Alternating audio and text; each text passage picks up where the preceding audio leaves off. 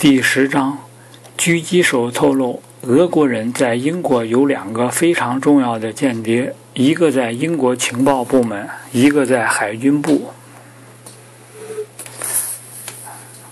这是一九五九年四月，美国中央情报局官员哈里·罗曼在布罗德威大街军情六处总部四楼的会议室里向军情五处和军情六处的官员们报告的。狙击手是个匿名情报员，他当年早些时候曾用德文给中央情报局写过信，提供了许多有关波兰和苏联情报活动的详细情况。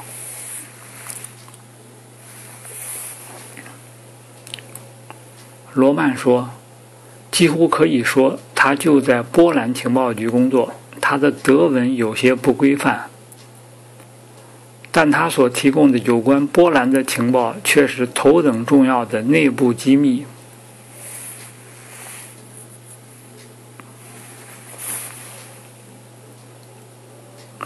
狙击手军情五处给他的代号为拉维尼亚，把这两个间谍称为兰布达一号和兰布达二号。有关兰布达二号的情报我们知道的不多，他曾于一九五二年在华沙工作，当时波兰情报局发现他在做黑市交易，于是便趁机威逼他当间谍。但有关兰布达一号的情报却大有意义，狙击手曾在一封信中详细讲述了他的情况，从而使我们能够一致认为他曾看过三份军情六处的文件。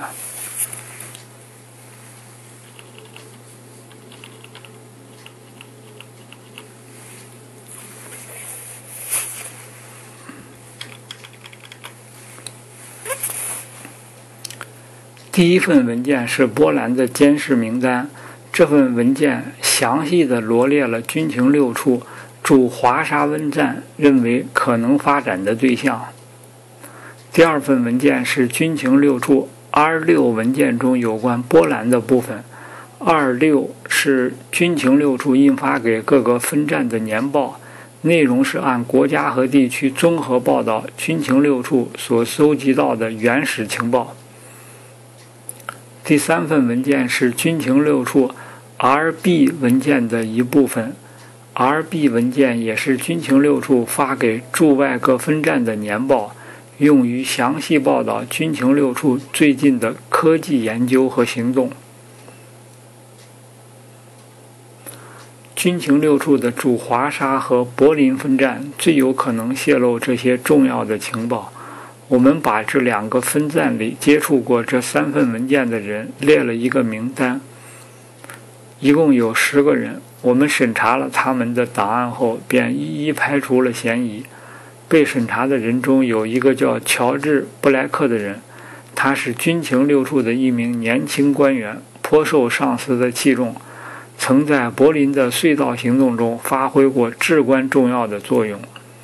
军情五处和军情六处分析了他的档案，一致认为布莱克不可能是间谍。在这种情况下，怎样解释这次泄密事件？最好的回答就是军情六处可能在两年前布鲁塞尔分站的保险柜被窃时就已经泄密了。然而不幸的是，现在没有什么记录可以让我们知道那个保险柜在被窃之前究竟存放过哪些资料。调查证明，狙击手最多只能看见了保险柜里的一份或者两份文件，因为绝不可能三份文件同时存在一个保险柜里。一九六零年春季，在军情六处这十名曾经看过这三份文件的官员接受审查，并被一一排除嫌疑以后，军情五处和军情六处通知美国人，那次保险柜被盗为狙击手所称的兰布达一号提供了情报。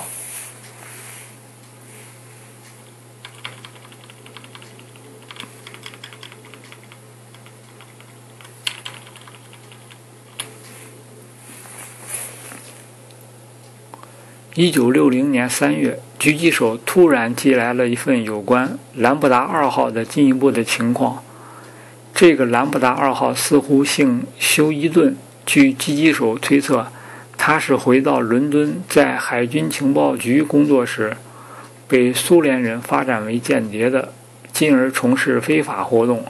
与狙击手上述情况相符合的只有哈里·霍顿一人，他曾在多塞特郡波特兰城水下武器集团工作，一九五二年曾在华沙待过，那是在他加入海军情报局以前。当地处到军情五处档案室查核霍顿的档案时，他们便大吃了一惊，他们发现霍顿的名字已经列入了嫌疑犯的名单。几年前，霍顿的妻子曾对波特兰的安全官员说过，她的丈夫抛弃了她，与一位在基地的姑娘勾勾搭搭。她还说，霍顿经常会见外国人，并经常到伦敦会见一个她不认识的外国人。另外，霍顿在花园的草棚里还藏有许多金钱。那位安全官员把这些情况告诉了海军部安全局，并申述了自己的看法。他认为霍顿被抛弃的妻子大概在诬告丈夫。海军部把这份报告转给军情五处的 C 处。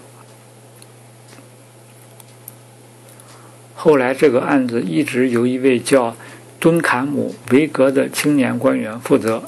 维格到档案室查看了霍顿的档案，发现上述事件没有立案，于是这位官员得出结论，同意最早那位安全局官员的判断，并对霍顿的诬告进行了驳斥。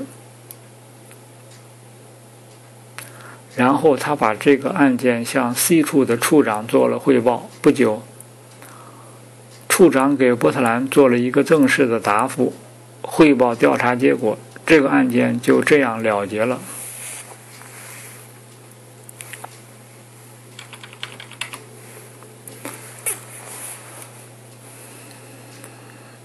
霍利斯和当时 C 处的处长琼斯对有人指控霍顿是间谍一事非常尴尬，但他们还没来得及进行辩护，案情就有了新的进展。这次是由波特兰，这次是由波兰科及地处二科负责调查的。在调查中，他们发现霍顿每个月总要带着他的女朋友埃塞尔吉到伦敦去一次。监视队对霍顿七月份伦敦之行进行了监视，他们发现霍顿在滑铁卢路同一位男子会晤，并交给他一只旅行袋，然后又从这个男子手中接过一个信封。他们立即盯上了与霍顿会晤的那个男子，一直跟踪到他上了自己的汽车，那是一辆白色史贝蒂克牌汽车。根据目测，监视队判断他可能是波兰驻伦敦的一名情报官员。但在他们调查了这辆汽车的牌照以后，他们发现这辆汽车的主人是一个加拿大人，叫戈登·阿诺德·朗斯戴尔，职业是经营出租自动电唱机。监视队又被派到波兰使馆附近，对那位波兰官员进行了重新核对。他们回来以后果然说，刚才他们弄错了。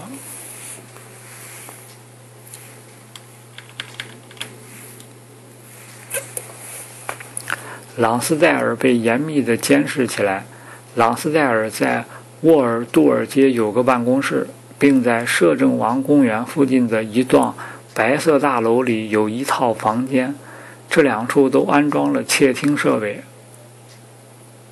另外还在附近设置了目测观察站。其实朗斯戴尔不过是个花花公子，常常出国旅游，并向许多如花似玉的姑娘们讨好献媚，而那些姑娘们所看重的则是他的金钱和仪表。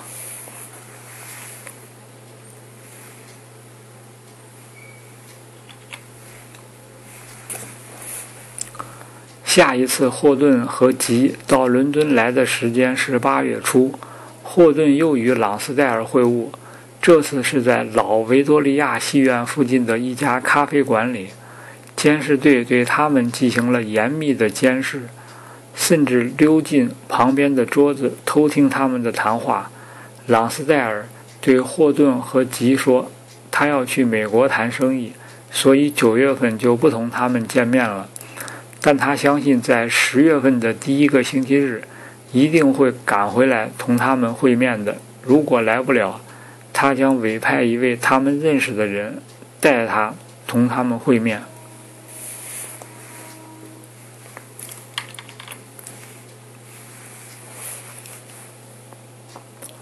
八月二十七日，他们又跟踪了朗斯戴尔。他们从白色大楼的六楼及朗斯戴尔的公寓一直跟踪到大波特兰街米德兰银行。他们发现朗斯戴尔在银行存放了一只箱子和一个棕色纸包。不久，朗斯戴尔便失踪了。安全局局长获得了米德兰银行董事长的同意以后，撬开了朗斯戴尔存放的保险箱。九月五日星期一傍晚，他们从箱子取出他们从银行取出箱子和纸包，把他们带回军情五处在圣保罗的实验室。温特伯恩和我把箱子里的东西摊开放在桌上，并进行了仔细的检查。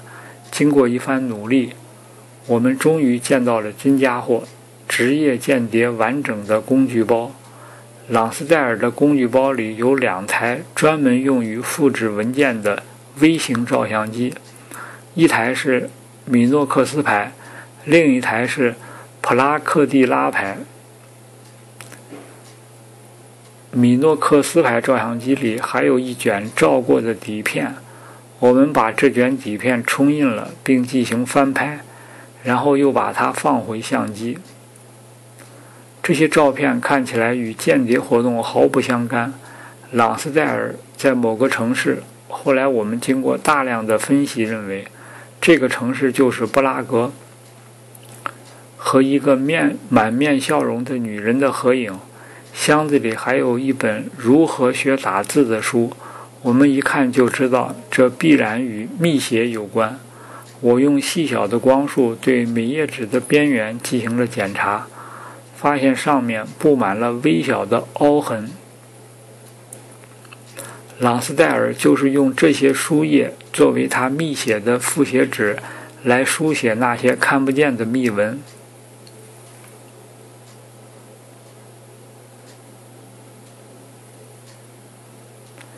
我们把这本书送给了原子武器研究集团的摩根博士，对促进他研究侦破密写的新方法起了至关重要的作用。最使我们感兴趣的东西是一只放在木碗里的龙森牌打火机。我们用摩根的方法对打火机进行了 X 光检查，发现打火机底部是空的，里面装了许多小东西。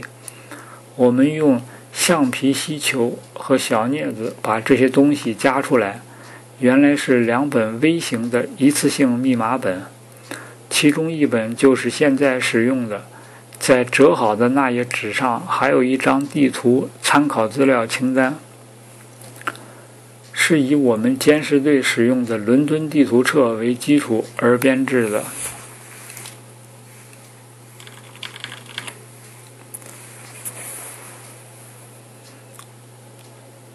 自从伐夫行动后，我就一直在研究怎样收集苏联秘密无线电通讯的情报，因此当我看到朗斯戴尔的密码本以后，我马上就知道这是苏联密码。这不是什么波兰情报员干的，而是彻头彻尾的克格勃行动。如果我们把他的密码本抄下来并跟踪信号，我们就能利用朗斯戴尔同莫斯科的无线电通讯来破译莫斯科的密码。但遗憾的是，朗斯戴尔的箱子里没有信号计划，这样我们也就无法知道他收听莫斯科广播的时间和频率了，因为每周莫斯科发来的电讯是不计其数的。此时伐夫确实我们有了一个重要的突破，我们在白色大厦朗斯戴尔隔壁的套间里设立了基地，用伐夫进行监听。也许这样，我们可以找出朗斯戴尔在他的接收机上收听莫斯科广播的时间和频率。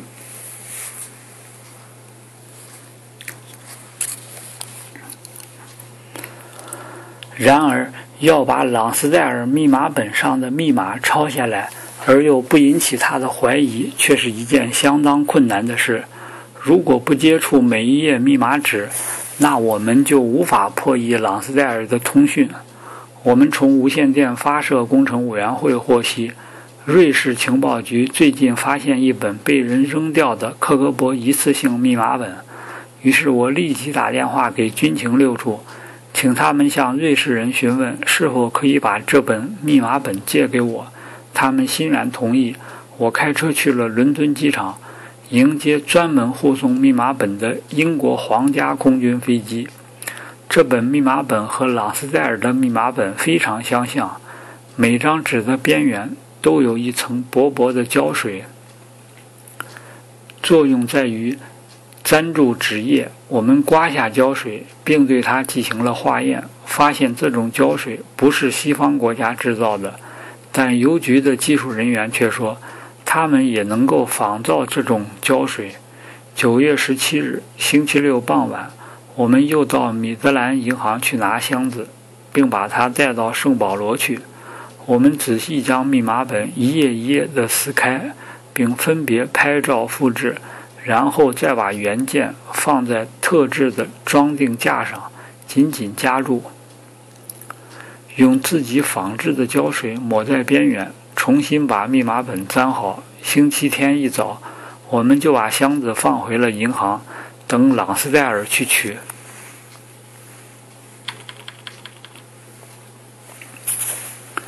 几天以后，我接到托尼塞尔的电话。从他说话的声音里可以听出他很焦急。你应当赶快来看看狮子胡须的录音记录。狮子胡须是对苏联使馆继续进行伐夫行动的代号。我叫了一辆出租车，直奔肯辛顿公园。下车后，我偷偷溜进了隔壁街上的保安楼。塞尔已经在厅里等我了。他交给我一页狮子胡须录音的记录纸，纸上有许多孔。你能猜得到这是什么吗？他指着九月份大使馆里接收机活动两次突发的情况问道：这几次情况发生在哪几天？好像是九月六日，是星期二，另外一次是上星期日十八号。他回答说。天哪，我惊叹不已，正好是我们银行行动的日子。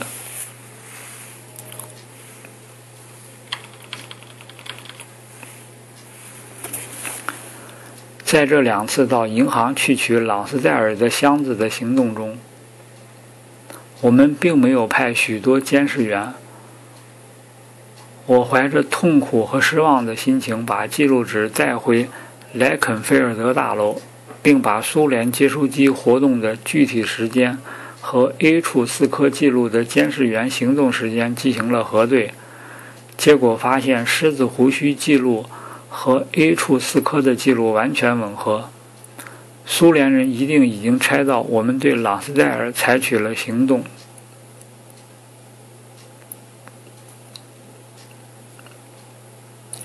我查阅了两三年以来的所有狮子胡须记录，并逐一仔细核对，试图了解一下苏联人是否有在星期六下午和星期一晚上使用过接收机的情况。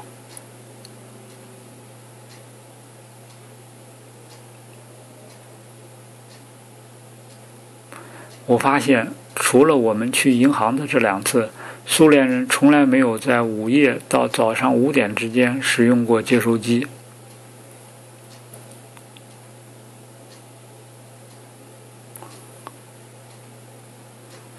我把这些资料送给琼斯，然后我们一起直接来到霍利斯的办公室。听完我们的汇报，霍利斯并不感到吃惊。他同我们一样认为泄密的证据是确凿的。他指示琼斯对监视队进行一次紧急调查。我们一致认为朗斯戴尔是克格勃的非法分子。霍利斯主张把这个案子从地处二科移交给主管反苏联间谍的地处一科，由马丁负责办理。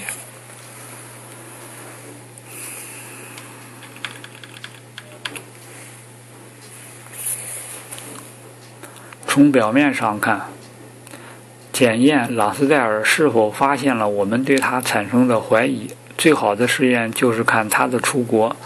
我们一致认为，如果他一直不回英国，那就证明他已经听到了风声；如果他回来了，就说明他还不知道我们在监视他。朗斯戴尔对霍顿说，他将争取在十月一日赶回同他们见面。琼斯对监视队的调查又一次失败，使得莱肯菲尔德大楼的气氛更加紧张起来。霍顿到了伦敦，但却没人同他见面。好几天过去了，仍不见朗斯戴尔的影子。琼斯为此很着急。到十月十七号，在沃尔杜尔街朗斯戴尔办公室对面的观察站的工作人员发现朗斯戴尔走进了这幢大楼。我们不遗余力，全力跟踪。在紧张气氛中，日益加剧的疑团终于解开了。朗斯戴尔很快恢复了他过去的生活，经营自动电唱机，会见霍顿，会见其他的漂亮女子。在十一月初之前，他一直没有回到白色大厦他自己的套间里。他在这段时间住在什么地方一直是个谜。每天晚上他离开沃尔杜尔街的办公室以后，便向西走。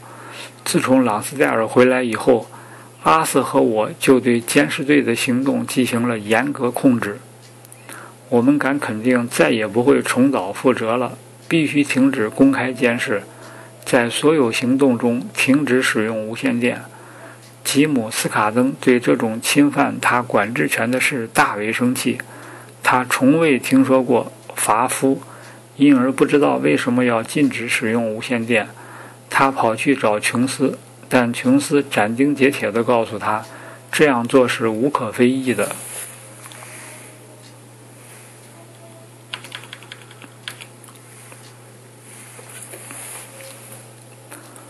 阿瑟和我都很清楚，在任何地方跟踪朗斯戴尔，这样受过训练并有经验的情报员而不被他发觉，简直是不可能的。因此我们设想了一种灵活的方法，每天晚上我们让一队监视员跟踪他，但只跟一小段，然后悄悄溜走。第二天又换一队监视员，在上一队监视员离开他的地方跟踪他，又跟一小段，如此继续跟踪下去，使他从沃尔杜尔街办公室与目的地之间的距离不断增加。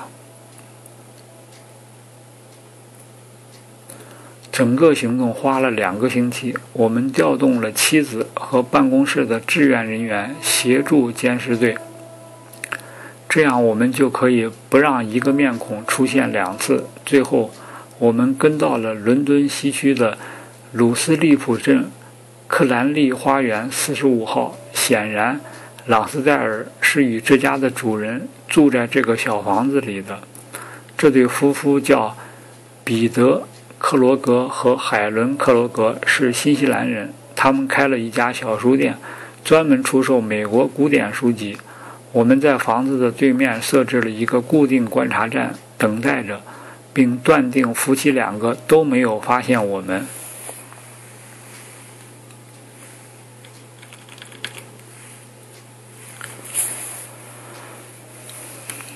十一月中旬，朗斯戴尔从米德兰银行取出他的箱子，然后搬回自己在白色大楼的套间。我们马上派了通讯总部的技术员阿瑟斯班塞到隔壁的套间去进行伐夫监听。在以后的三个月里，斯班塞几乎没有离开过套间。我们还在朗斯戴尔接收机的交流电源上安置了一个非接触性窃听器，与耳机上的风音器相连接。斯班塞整天戴着这个耳机，因此即使朗斯戴尔在深更半夜打开接收机，斯班塞也会被耳机中的风音器的声音惊醒。只要风音器一响，斯班塞就打开法夫接收机，开始调频，寻找朗斯戴尔的频率，然后立即报告帕尔默街的通讯总部。帕尔默街的总部接到信号后，又立即把信号发向切尔特南总部，那里有一位叫比尔·柯林斯的密码分析员，并用使用复制的朗斯戴尔的一次性密码本破译电讯，并用专用密码电传线把所破译的密码送回在伦敦莱肯菲尔德大楼等待的阿瑟和我。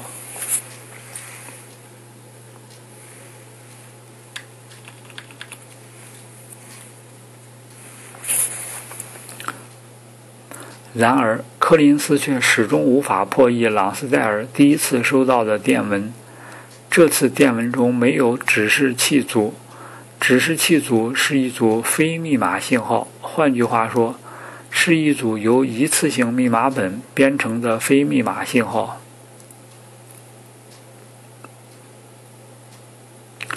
收报人必须把自主号信号与一次性密码本全部吻合，方能破译。直到朗斯戴尔被捕以后，我们才发现自主电文的指示器组用的也是密码，即用他的真正出生日期。阿瑟和我猜想，朗斯戴尔也许知道他的密码本已经泄露，于是便换用另一本从国外带来的新密码本。现在只有一个办法，就是偷偷进入他的套间，对他的打火机进行一番仔细的检查，看看他是否用过他装在里面的密码本。于是温特伯恩和我趁朗斯戴尔到苏福克办理自动电场机业务时，闯进了他的套间。这个套间简陋狭小，大概只够放一张床。我们拆开打火机，发现密码本仍在那里，只是刚刚撕掉了几页，这说明他仍在使用这个密码本。我仔细查看了一番，明白了朗斯戴尔在翻译从莫斯科发来的电文时所使用的行数比所需的行数多。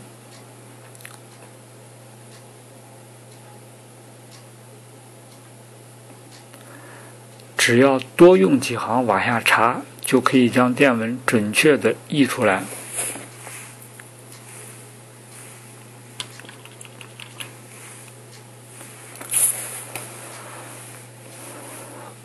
在以后的两个月中，我们对朗斯戴尔每两周一次的莫斯科的电文成功地进行了监听。绝大部分电文是发给代号为伊朗国王的克格勃间谍霍顿的。电文还指令朗斯戴尔如何对付霍顿，向他提什么样的问题，从他那儿弄到波特兰的哪种文件。另外还有一些朗斯戴尔的私人电文，这些电文将他的妻子和孩子在苏联的情况告诉了他。此外还说，他已经在国外干了五年秘密工作，妻人们希望他能尽早回家。一月二日星期一，霍利斯主持对该案件进行一次全面的审议。阿瑟极力主张我们让他继续进一步发展。他凭直觉感到朗斯戴尔是个极其重要的非法分子，他只与霍顿这个间谍发生联系。另外，我们对克罗国夫妇的情况也一无所知，只晓得朗斯戴尔搬进去不久，这幢房子就安上了高级查布牌锁，甚至连窗子也上了锁。更令人费解的是，在连通屋顶的地方也上了锁。根据我们所搜集的情报，朗斯戴尔很有可能是一个庞大的间谍网的成员之一。琼斯和我都赞同阿瑟的分析。霍里斯同意与海军部霍顿所出卖的正是他们的机密联系，请求他们在三个月内不要惊动霍顿。海军部同意霍里斯的请求。为了尽可能不担风险，阿瑟决定停止一切公开侦查，只用法夫截停朗斯戴尔的无线电通讯，试图顺藤摸瓜，从中抓出更多的间谍。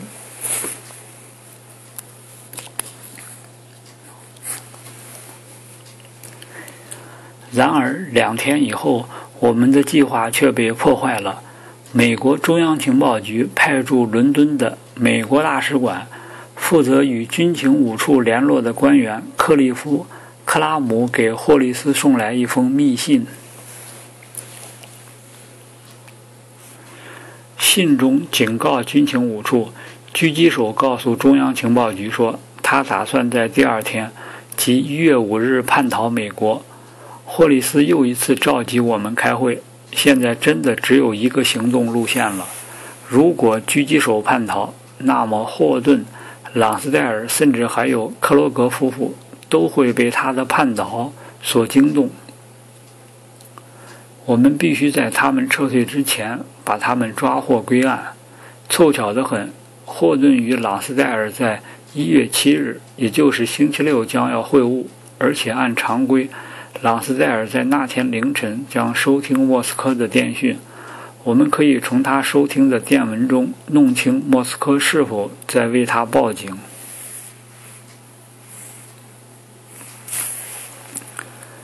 逮捕这些人必须做好大量的准备工作，为了安排这些工作，我已经有三天没睡觉了。霍顿案件的办案人员查尔斯·埃尔维尔遵命去波特兰，一旦得知逮捕完成，就对霍顿的住处进行搜查。比尔·柯林斯从切尔特南过来，守在帕尔默街的总部里等候莫斯科的电文。只要电文一到，他就立刻着手破译。特别行动处正在朗斯戴尔套间门外待命，只要莫斯科一来电叫霍顿藏起来，就立即将霍顿逮捕。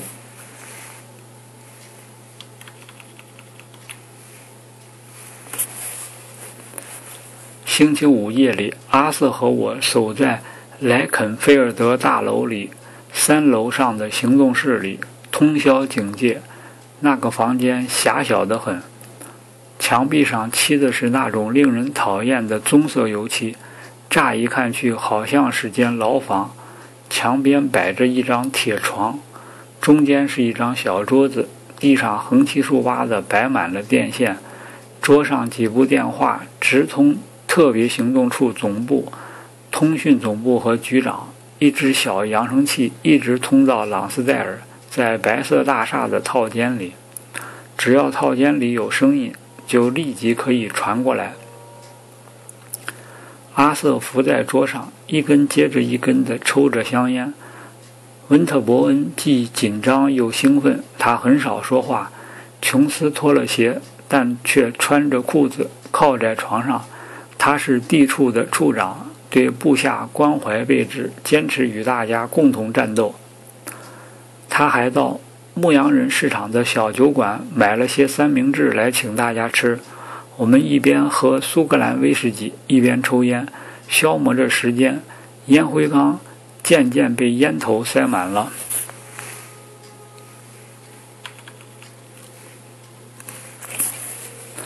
朗斯戴尔在城里消磨了一个无忧无虑的傍晚后，在夜里带了一个姑娘回来了。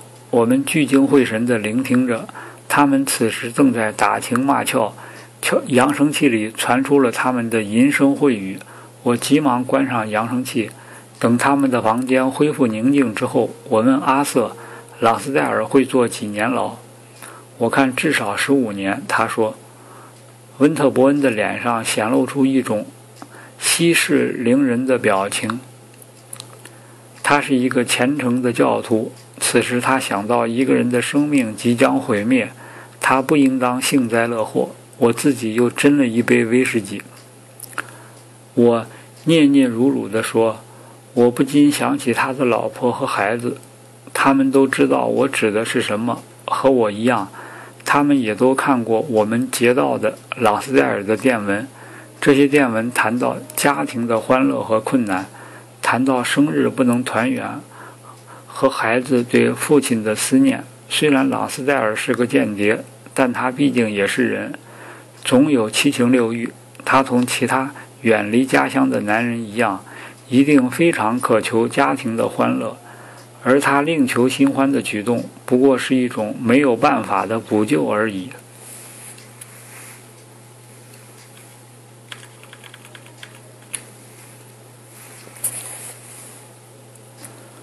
他与霍顿不同，他不是叛徒，他和我们一样，不过是想完成自己的任务。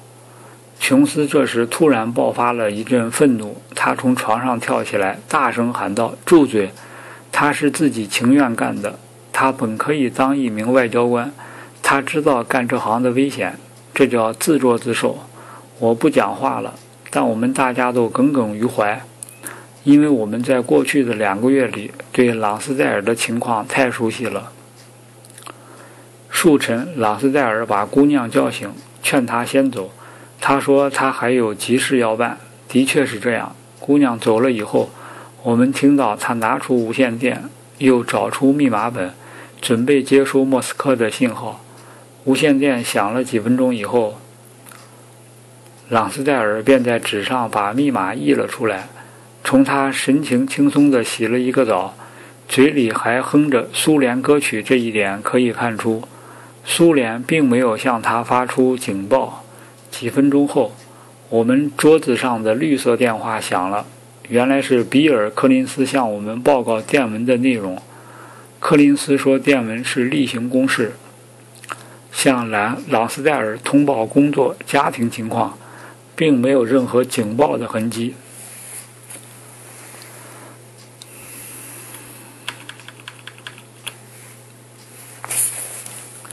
我们立即通知特别处做好准备。在朗斯代尔从霍顿手中接过邮包以后，就把他逮捕归案。五点钟时，特别行动处的电话响了。最后一幕完了。最后一幕是我们给朗斯代尔起的绰号。朗斯代尔不久就要送进监狱了。温特伯恩直奔白色公寓，对朗斯代尔的套间进行搜查。而阿瑟和我则在等待着逮捕克罗格夫妇的消息。七点钟到了，我们虽然个个精疲力竭，但却感到非常高兴。当时我们正坐在开往鲁斯利普的汽车里。我们抵达克兰利花园时，那里已经一片混乱，到处处是警察，他们为所欲为，漫无目的地搜索那幢公寓。我试图阻拦这些警察，但却无济于事。一名警察拿出一个装满化学药品的塑料包，阿瑟对他们的做法提出抗议，结果毫无用处。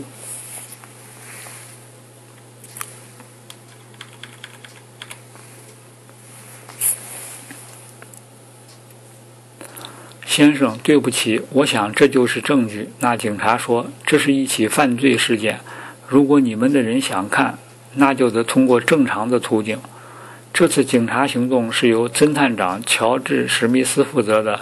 史密斯是特别行动处的，一贯以抬高自己而闻名。事前，我们曾向他强调过，逮捕这几名间谍的消息要封锁四十八小时。这样对我们监听莫斯科的无线电广播有利。但是在这几名间谍逮捕以后没有几小时，舰队街上就有人传说破获了一个重要的间谍集团。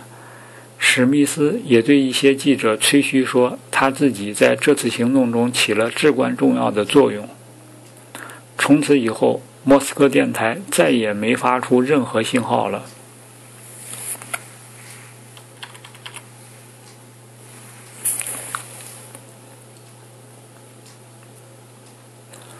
警察笨拙地对那幢布满间谍工具的公寓进行了搜查。两本不同的密码本藏在打火机里，这只打火机与朗斯代尔平时用的那只一模一样。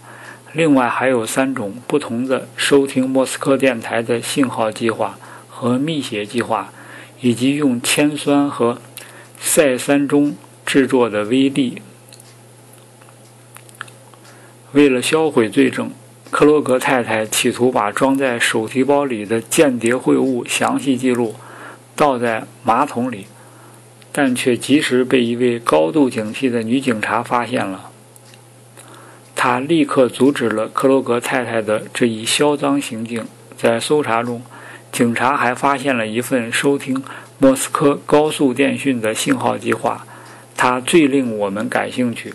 我们在一个烧菜的罐子里发现了一瓶磁性氧化铁，这是用来把高速电讯中的摩尔斯电码印到纸条上，以便阅读。这样就可以不必把这些摩尔斯电码转录到复杂的录音机上，然后再放慢速度进行阅读了。这是一种新技术，现在我们才明白，在逮捕行动前几个月中没有发现克罗格家也在收听无线电通讯的原因。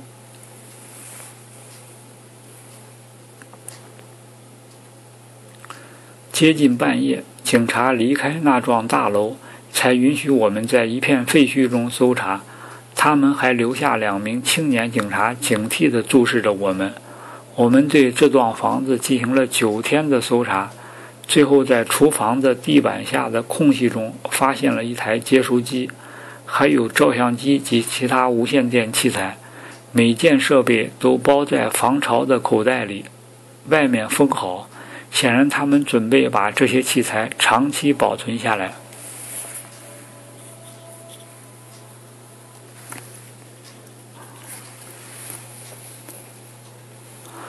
下个星期三，霍利斯又把大家召集到他的办公室里，向大家祝贺这次行动的成功。新的地处在琼斯和马丁的领导下经受了考验。自从一九三八年马克斯维尔·奈特粉碎乌尔维奇军火库阴谋以后，这是第一次赢得了彻底击败苏联人的胜利。如同燕吞和栅栏行动的成功一样，朗斯戴尔案成功的关键主要是依靠了我和通讯总部以及原子武器研究集团一起研制的一项新技术——伐夫X 线技术和复制密码本的技术，使得军情五处可以顺利地办理此案。对于这次行动的胜利，我感到非常自豪，因为我第一次在反间谍斗争中发挥了这么大的作用，而且也使军情五处的领导人知道什么事是可能发生的。会上，大家认为发射工程委员会的工作太繁重了，建议把他的工作分散给两个小单位，小集团负责对国内外的密码目标采取行动，而反小集团则负责发射工程委员会的一切反间谍工作，例如伐夫。霍里斯让我起草一份详细报告，阐明新技术在朗斯戴尔一案中所起的作用，并鼓励大家在以后的反间谍工作中采取类似的新技术。我到伦敦中央刑事法庭，朗斯戴尔、克罗格夫妇、霍顿和吉都在那里受审。霍顿和吉脸色灰白，在被告席上焦急不安地向法庭的四壁张望。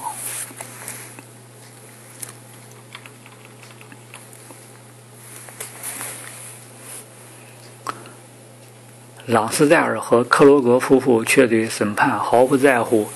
克罗格夫妇不时交头接耳、窃窃私语，或者相互递小纸条，朗斯戴尔则一言不发，直到最后他才向法庭申说他的活动与克罗格夫妇无关。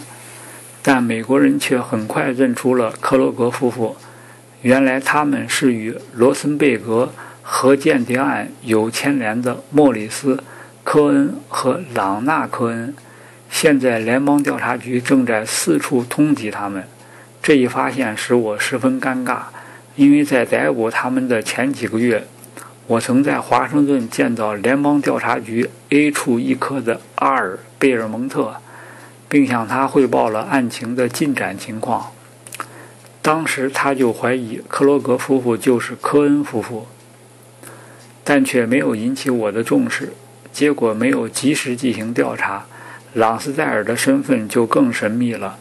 我们过了一年才知道他的真名叫柯南·特罗莫柯南·特罗菲莫维奇·莫洛迪，父亲是一位著名的苏联科学家，他本人是一位富有经验的克格勃官员，冒名戈登·朗斯代尔。真正的朗斯代尔则是芬兰籍的加拿大人，一九五五年就病故了。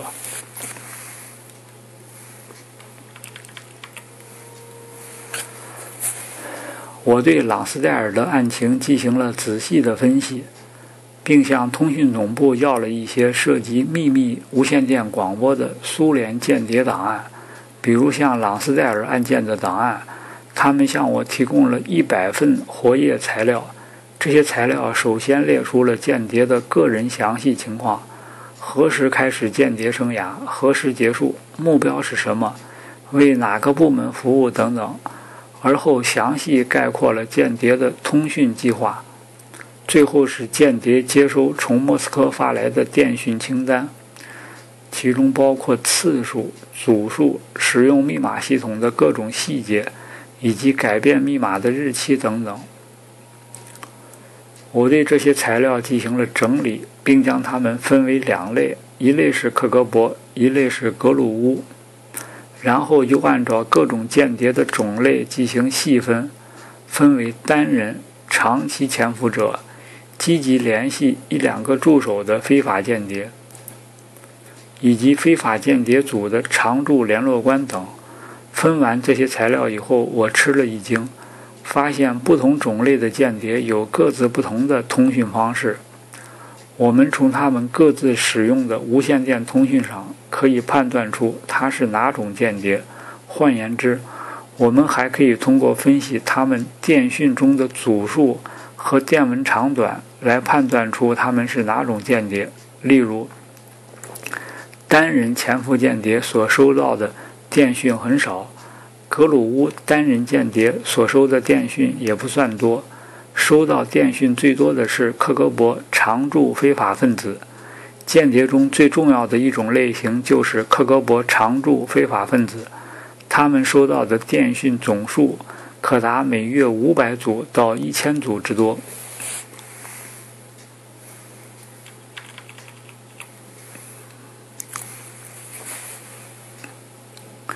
很快我就看出朗斯代尔一案同我所研究的其他案子完全不同，这一案件的通讯方式多，有时两种，有时甚至三种，而其他案件则没有这么多。但像朗斯代尔和克罗格一伙提供情报的却都是一个人，霍顿。的确，霍顿的地位非常重要，他能够收集到英美潜水艇探测系统的重要情报，但他为什么不直接用朗斯代尔，却要通过克罗格夫妇呢？单从表面上看，这桩案件就会涉及到其他间谍。克罗格夫妇住在美国空军基地附近的鲁斯利普。我们发现朗斯代尔曾在东方研究学校读过书，他所学的那些课程正是英国军官和军情六处的实习员所学的。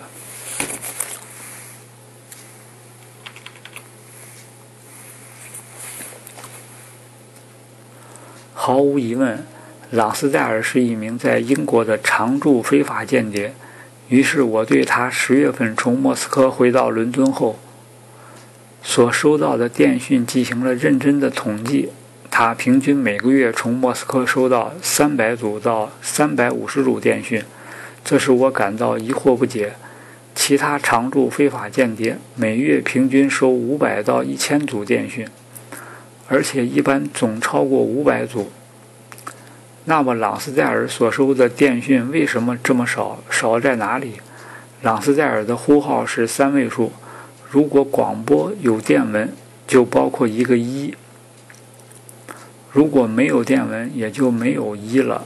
我向通讯总部询问，他们是否可以找到与朗斯代尔八月离开英国以后和朗斯戴尔十月回到英国以后所收到的长度相似的电文。通讯总部找了一段时间，终于找出了一个称为连续性时期的电文，那是在六年前，当朗斯戴尔刚刚踏上英国土地的时候。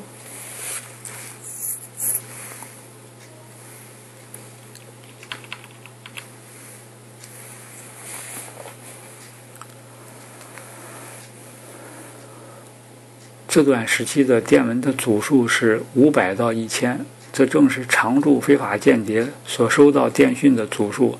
一九六零年八月，电讯突然终止了，因为朗斯戴尔回莫斯科去。我们没有找到那时的密码本，因而也就无法破译他的电文了。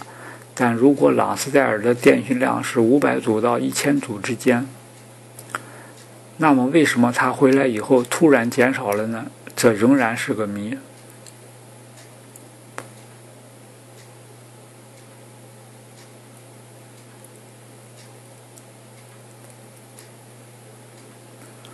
然后我又去研究克罗格夫妇的通讯，他们的通讯更加令人费解。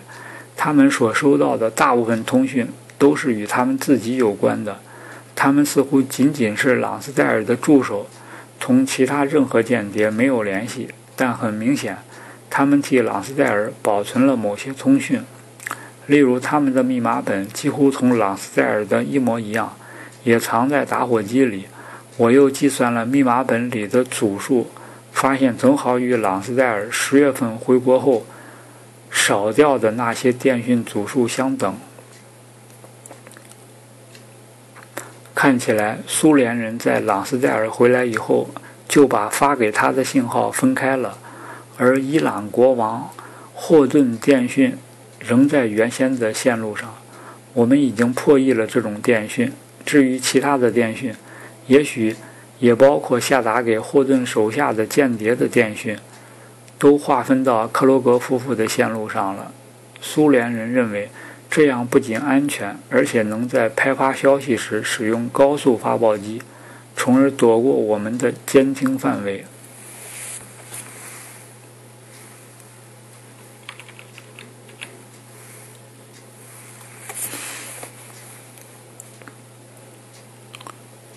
这种变化说明朗斯戴尔已经知道，他在白色公寓的套间里用打火机里的密码本收听莫斯科电讯的事情已经败露。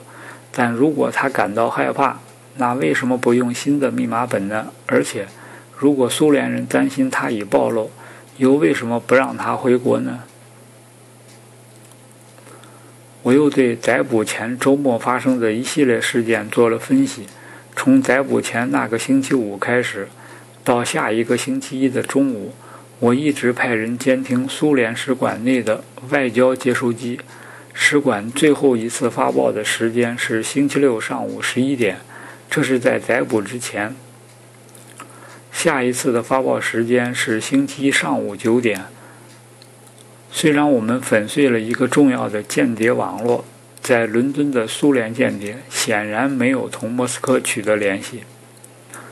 当然，这只能说明苏联人事先已经知道我们要下手了。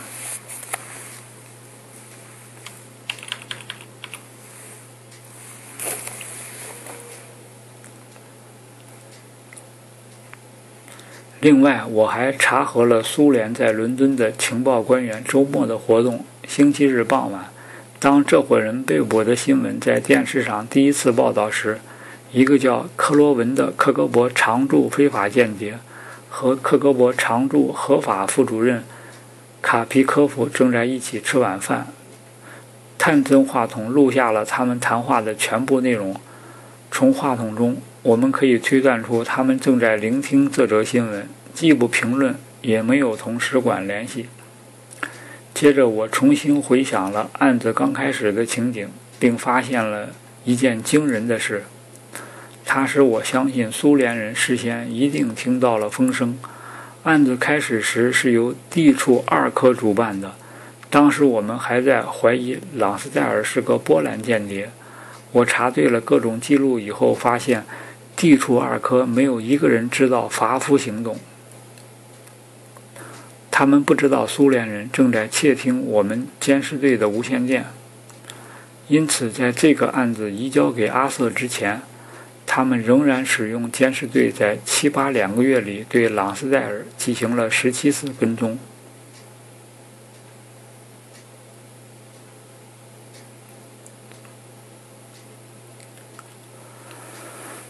自从狮子湖区行动以后，军情五处就对所有监视队的通讯进行了录音。我曾做过一次实验，我曾把阿尔科第一次跟踪朗斯代尔时监视队的通讯录音带交给了阿瑟手下的研究员伊芙琳·麦克巴尼特，同时还交给他一本监视队用的伦敦地图册，要他根据他们的无线电通讯在地图上标出监视队的行动路线。麦克巴尼特过去从未做过这种工作，也没有分析通讯信号的经验，但他只用了三个小时就圆满地完成了任务，而且一点疏忽也没有。既然他都可以分析监视队的电讯，那么对经验丰富的苏联人来说当然就更容易了。他们肯定是在我们开始对朗斯代尔进行盯梢时就知道了。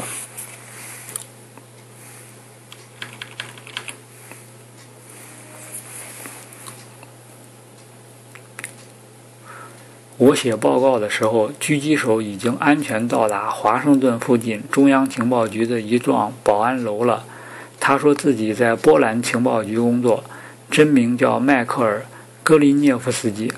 在他提供的情报中有一条非常模糊的线索，使得朗斯代尔一案在人们心中留下了一个疑问。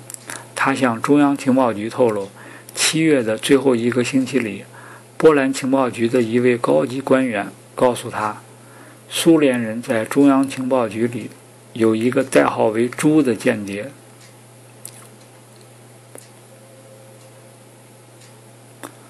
戈林涅夫斯基还说，他最初的任务是协助查找这个间谍，但他已经察觉到有人正在怀疑他，于是便在圣诞节时叛逃了。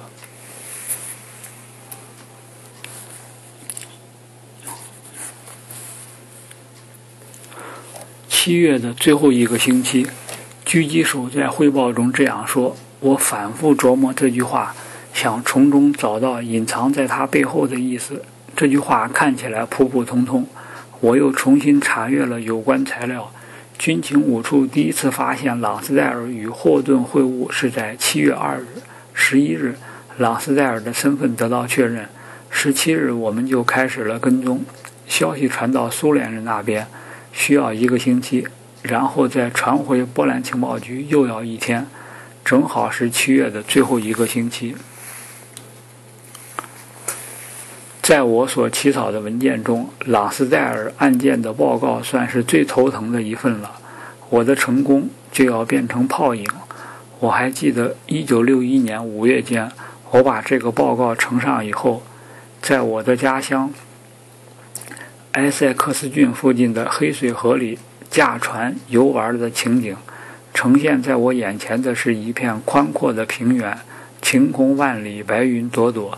清新的空气和优美的景色使我暂时忘却了烦恼，但无论我怎样划船，无论我怎样调整船尾，总逃不了这样一个结论，那就是苏联人一开始就知道我们要对朗斯代尔动手了，但为什么他们他们把他叫回去以后又要派他来呢？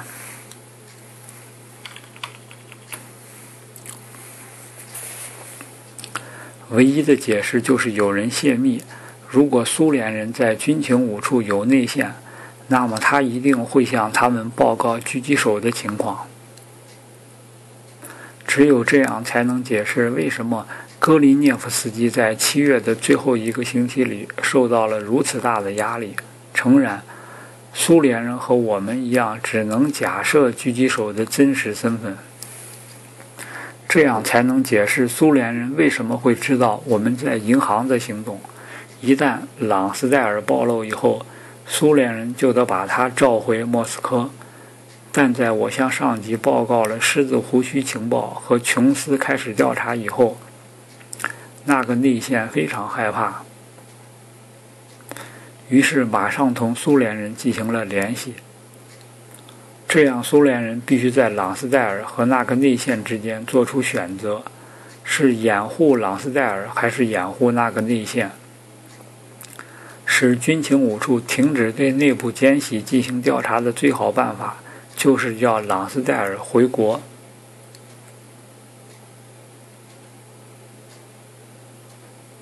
他们这样做是希望在我们逮捕这些人之前能从霍顿那里榨取最后一点情报。在他回到英国之前，苏联人为了确保那个内线的安全，便把朗斯代尔手下的其他间谍转为由克罗格夫妇代管。如果真是这样，那苏联人就大大低估了他们的对手新地处的先进程度了。虽然苏联人在许多方面占有优势，但最终还是失败了。我们俘获了他们最重要的补充成员克罗格夫妇，那个内线呢，很可能就在军情五处的高级官员中，并可以肯定他不在监视队，也不在其他辅助部门。苏联人不会为了一个低级内线而付出朗斯代尔这样宝贵的人。在破获朗斯代尔案件时，总有人在干涉，这说明这位高级官员正在此案中起作用。他们都是军情五处的最高领导人。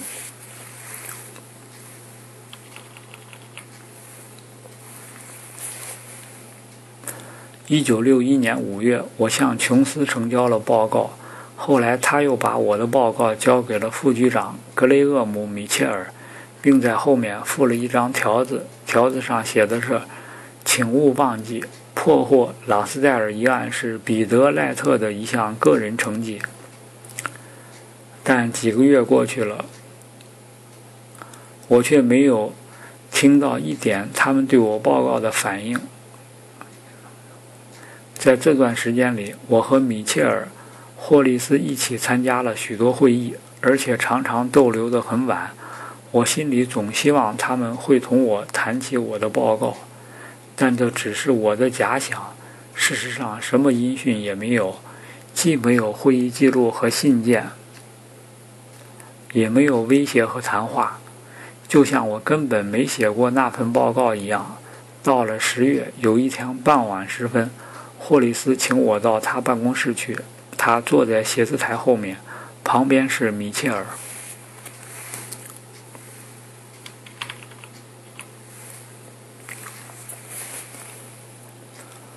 霍利斯摆出局长的架子，傲慢地对我说：“彼得，今天的讨论将由格雷厄姆主持。”然后他翻了翻我的报告，满脸不高兴。我于是转过身面对米切尔，米切尔浑身是汗，竭力避免同我的目光接触。看了你的分析报告，他说：“坦率地说，我并不很感兴趣。据我看来，间谍工作始终是很简单的。”对他的这番话，我大不以为然。先生，如果需要，我将非常高兴向你们解释报告涉及到的所有问题。有的技术问题是很难用文字解释清楚的。米切尔继续讲下去，好像根本没听见我的插话。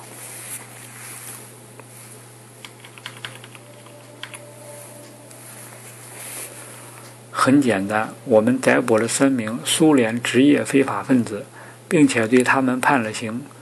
这是我们几十年来第一次把苏联人送上法庭。我们逮捕的两名间谍都是十分危险的人，他们就隐藏在我国最机密的水下集团里。无论你怎么说，这都是一个伟大的胜利。如果苏联人有意让我们这么干，那对他们有什么好处？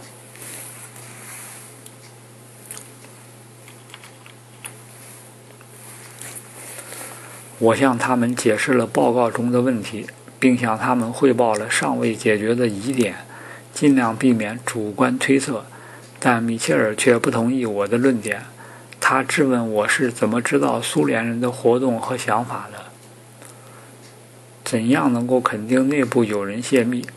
他认为那次银行行动可能只是巧合。他说，苏联人虽然有可能在监听监视队的无线电，但却不会知道我们对朗斯戴尔的跟踪。彼得，你知道，他们并不是万能的上帝。当我谈到无线电技术的变化时，米切尔很不高兴，说他不是统计学家。你在报告中说还会出现更多的间谍，并且说苏联人是有意重新派朗斯戴尔回来的。可是彼得，你怎么证明你的观点呢？先生，请不要忘记，你也没有充分的证据说明你所说的是事实。我们都是在假设，我反唇相讥道。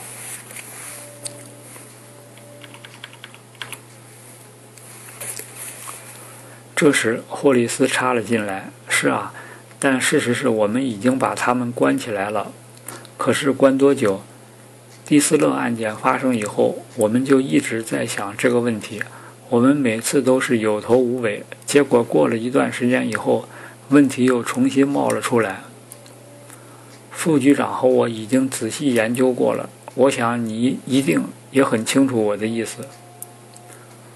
你是否暗示我不要再进一步调查了？正是这样，如果你能对这事守口如瓶，我将不胜感激。安全局由于这次胜利而名扬千里，彼得，你的名气，你的名声也很大咧。我不愿意让那些不切实际的假想来破坏我们的进步。霍利斯冲着我微微一笑，然后削起铅笔来。我唰地站了起来，走出了他的办公室。